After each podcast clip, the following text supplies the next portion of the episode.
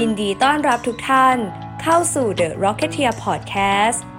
การทำงานในศตวรรษที่ 21 อาจเปรียบเสมือนการสร้างจรวดเพื่อไปดวงจันทร์ ทีมหนึ่งทีมอาจประกอบด้วยผู้คนหลากหลายอาชีพ และหน้าที่ทำให้มีปัญหาต่างๆ ที่เข้ามาท้าทายพวกเรามากขึ้นกว่าในสมัยก่อนค่ะ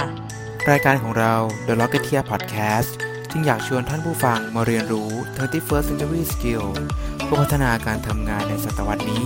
ผ่านเรื่องราวในชีวิตประจำวันของพวกเรา รวมทั้งสิ้น 10 ตอนครับ โดยพบกับบูมพาพัฒรุ่งรัศมีวิริยะ และเรื่องราวใน episode เกี่ยวกับทำยังไง ให้ทีมเป็นทีม ออกแบบชีวิตยังไง ให้เข้ากับตัวเรา การใช้ OKR กับชีวิตประจำวัน และจะทำอย่างไร เมื่อต้องตัดสินใจ ขณะที่ตัวแปรและสถานการณ์เปลี่ยนไปค่ะ และพบกับผม พีมคณินหอศิริพรครับ กับหัวข้อทำยังไงเมื่อต้องการปฏิเสธ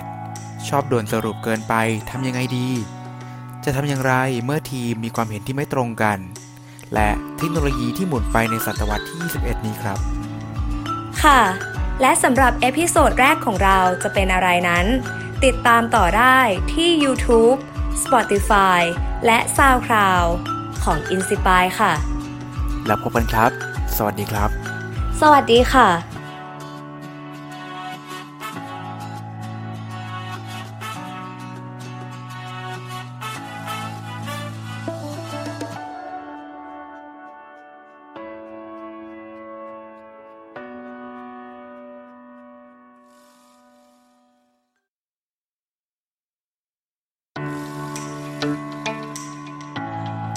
อยากตื่นไปทำงาน เข้ากับเพื่อนร่วมงานไม่ได้ ไม่รู้สึกเป็นส่วนหนึ่งกับทีม ปัญหาเหล่านี้ใครต่างก็ได้พบเจอ ไม่ว่าจะยุคสมัยไหนมาเรียนรู้และเตรียมตัวให้พร้อมก่อนจะออกเดินทางไปด้วยกันกับพวกเราๆดิฉัน บูม พาพัฒน์รุ่งรัศมีวิริยะ และผม พีมคณิน หอสิริพรมาร่วมเดินทางสู่ศตวรรษที่ 21 ไปพร้อมๆกับพวกเรา ผ่าน The Rocketeer Podcast ครับ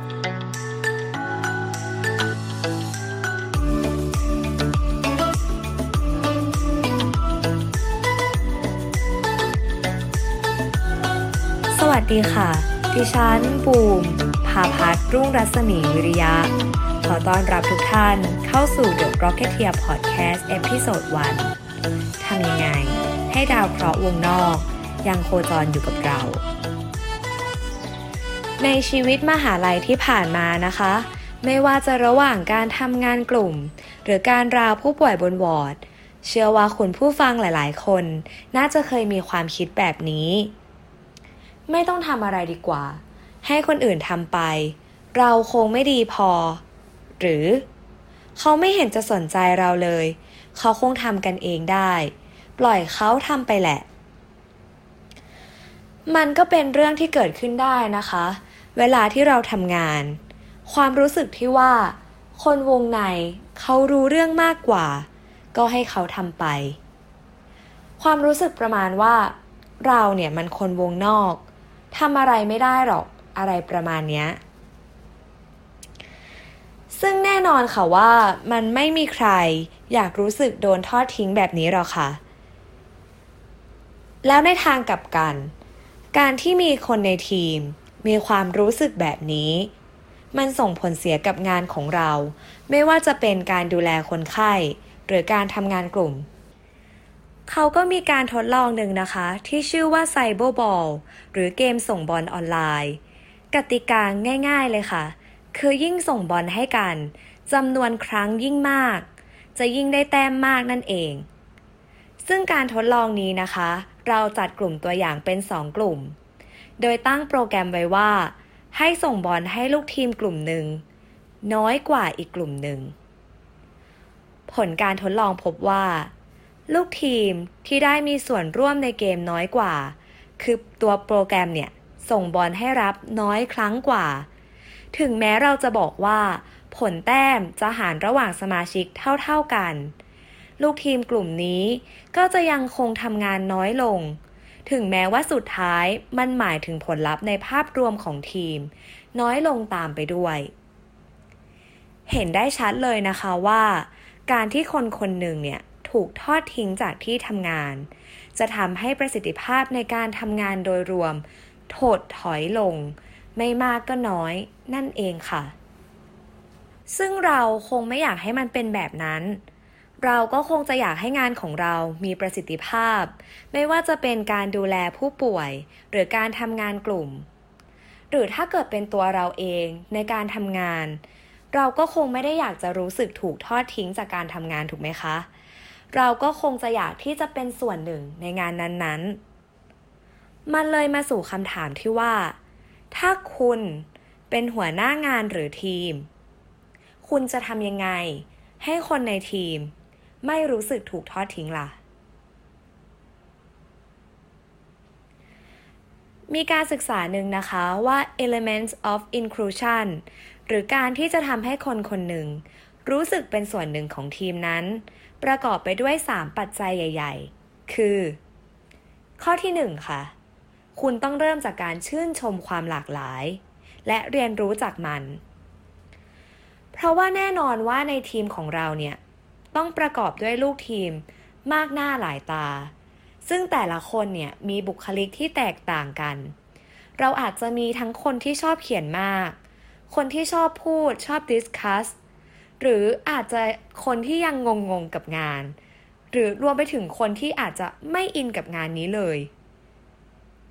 แต่ยังไงก็ตามทุกคนเป็นทีมเดียวกัน เพราะฉะนั้นยังไงเขาก็เป็นส่วนหนึ่งของทีมเรา จุดเริ่มต้นที่สำคัญที่สุดเลยนะคะ นั่นคือเราต้องไม่เบรม เราต้องเปิดใจให้กว้างค่ะ กับความแตกต่างของแต่ละคน แต่ละข้อจำกัด และเราต้องหาว่าเขาสนใจอะไร เพราะว่าบางครั้งการที่เขาไม่ช่วยงาน จริงๆ มันอาจจะเป็นแค่ว่าเขาแค่ไม่ถนัดในเรื่องนั้น หรือพูดง่ายคือไม่อินกับงานที่ได้รับ แค่นั้นเอง ซึ่งวิธีเนี้ยค่ะ มันแก้ไขได้ง่ายมากๆ เราก็เพียงแค่ย้ายตำแหน่งเขาให้ได้ทำในสิ่งที่ชอบ ทุกอย่างก็จะดีขึ้นเองค่ะ อีกอย่างหนึ่งนะคะที่สำคัญไม่แพ้กันเลย นั่นก็คือ mindset mindset ที่สำคัญคือ mindset ที่อยากที่จะเรียนรู้ เพราะว่าความอยากที่จะเรียนรู้ จะทำให้เราเป็นคนที่เปิดกว้าง พร้อมที่จะเปิดรับฟังไอเดีย มุมมอง หรือแม้กระทั่งทักษะใหม่ๆ จากคนในทีม การรับฟังอย่างตั้งใจ ไม่ตัดสิน จะช่วยให้เราได้พิจารณาทบทวนความคิด และความเชื่อของเราเอง และนอกจากนี้นะคะ เรายังจะได้ทำความเข้าใจในความเชื่อของคนอื่นๆทำให้ทีม มีความเห็นที่หลากหลาย และลดความสงสัยและข้องใจกันระหว่างผู้ร่วมทีมด้วย ข้อที่ 2 นะคะ คือต้องระวังไบแอสมันถึงเวลาที่เราจะยอมรับแล้วค่ะ ว่าไบแอสเนี่ยมีอยู่จริง ทั้งไบแอสในตัวคนทำงาน รักคนนู้นชอบคนนี้มากกว่า เราควรระวังให้มาก ๆ เลยค่ะ โดยเฉพาะในช่วงที่เราอ่อนล้าจากการทำงาน ใครทำอะไรให้เนี่ยก็ รักใครรักง่ายรักมากไปหมด เพราะฉะนั้นการป้องกันไบแอสในทีมทำได้ง่ายมาก นั่นก็คือระลึกไว้เสมอว่า เราจะปฏิบัติต่อทุกคนแบบแฟร์ซึ่งคำว่าแฟร์ในที่นี้ไม่เท่ากับปฏิบัติอย่างเท่ากันนะคะ อย่างเช่น ช่วยเท่ากัน ช่วยคนนู้น ก็ต้องช่วยคนนี้ ไม่ช่วยคนนู้น ก็ต้องไม่ช่วยคนนี้ ไม่ใช่แบบนั้นนะคำว่าแฟร์ในที่นี้ คือการที่เราต้องมาคิดวิเคราะห์ ว่าใครที่เราควรที่จะต้องช่วยเหลือ คนที่อ่อนเราก็จะช่วยมาก คนที่พอดูแลตัวเองได้ เราก็จะช่วยน้อยหน่อยคำว่าแฟร์ในที่นี้เนี่ย มันคือการช่วย เพื่อให้เขาทำงานต่อได้เท่าๆกับคนอื่น อย่างนี้ค่ะถึงจะเรียกว่าแฟร์ถ้าระลึกไว้เสมอก็จะสามารถช่วยลดไบแอสในทีมทำงานได้อย่างแน่นอนค่ะ และข้อสุดท้ายนะคะ นั่นก็คือข้อที่ 3 การสร้างบรรยากาศในการมีส่วนร่วม เราเป็นส่วนสำคัญมากค่ะ ในการที่จะสร้างบรรยากาศ ให้คนในทีมเกิดความมั่นใจในการทำงาน เพราะว่าการที่เราจะสื่อสารให้คนที่หลากหลาย และแตกต่างทำงานร่วมกันได้ ความท้าทายสำหรับผู้นำทีม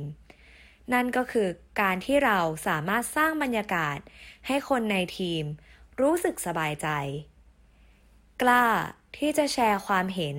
และแลกเปลี่ยนความคิดซึ่งกันและกัน โดยอย่างแรกนะคะ เราต้องให้อิสระในการทำงานในรูปแบบของเขา เราต้องสร้างความมั่นใจให้คนในทีม ว่าเขาสามารถเป็นส่วนหนึ่งในการตัดสินใจในงานที่เขารับผิดชอบได้ ซึ่งสิ่งเหล่านี้ล่ะค่ะ จะทำให้คนในทีม รู้สึกมั่นใจ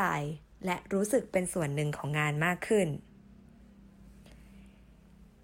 อีกทริคเล็กๆ น้อยๆ นะคะ ที่เราอาจจะไม่เคยนึกถึง นั่นก็คือการกล้าเปิดใจค่ะ ที่จะพูดถึงจุดอ่อนของตัวเองอย่างเปิดเผย หลายคนอาจจะเฮ้ย จริงหรอ เราจะหมดความน่าเชื่อถือหรือเปล่า ไม่เลยค่ะ การทำแบบนี้เนี่ยกลับจะทำให้ทีมเข้าใจว่า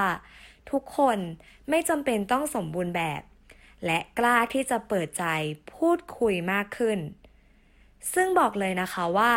ถ้าทีมเนี่ยกล้าพูดถึงจุดที่ตัวเองไม่มั่นใจ เราก็จะสามารถช่วยให้เขาพัฒนาในจุดนั้น ได้ตรงจุดมากขึ้น เพราะว่าบางครั้งนะคะ เราอาจจะไม่ได้ต้องการผู้นำที่เก่ง และรู้ไปซะทุกเรื่อง แต่จริงๆแล้วเนี่ยเรากลับต้องการผู้นำที่เป็นคนที่ไม่ต้องสมบูรณ์แบบก็ได้ แต่พร้อม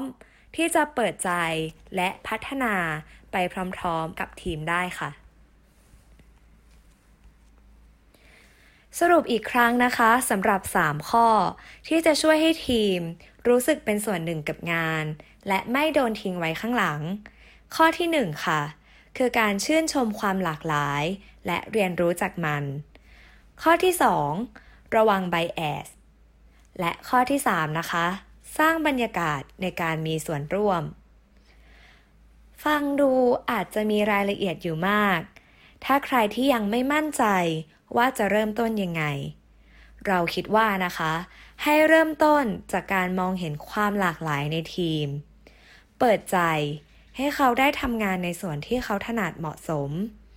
และลองเรียนรู้จากสิ่งเล็กๆน้อยๆที่ทีมเราถนัด ระมัดระวังนะคะ การมีไบแอสกับคนในทีม และอย่าลืมพยายามสร้างบรรยากาศให้คนในทีมกล้าแสดงออก และเปิดใจแลกเปลี่ยนความไม่สมบูรณ์แบบของตนเอง กับคนในทีมบ้าง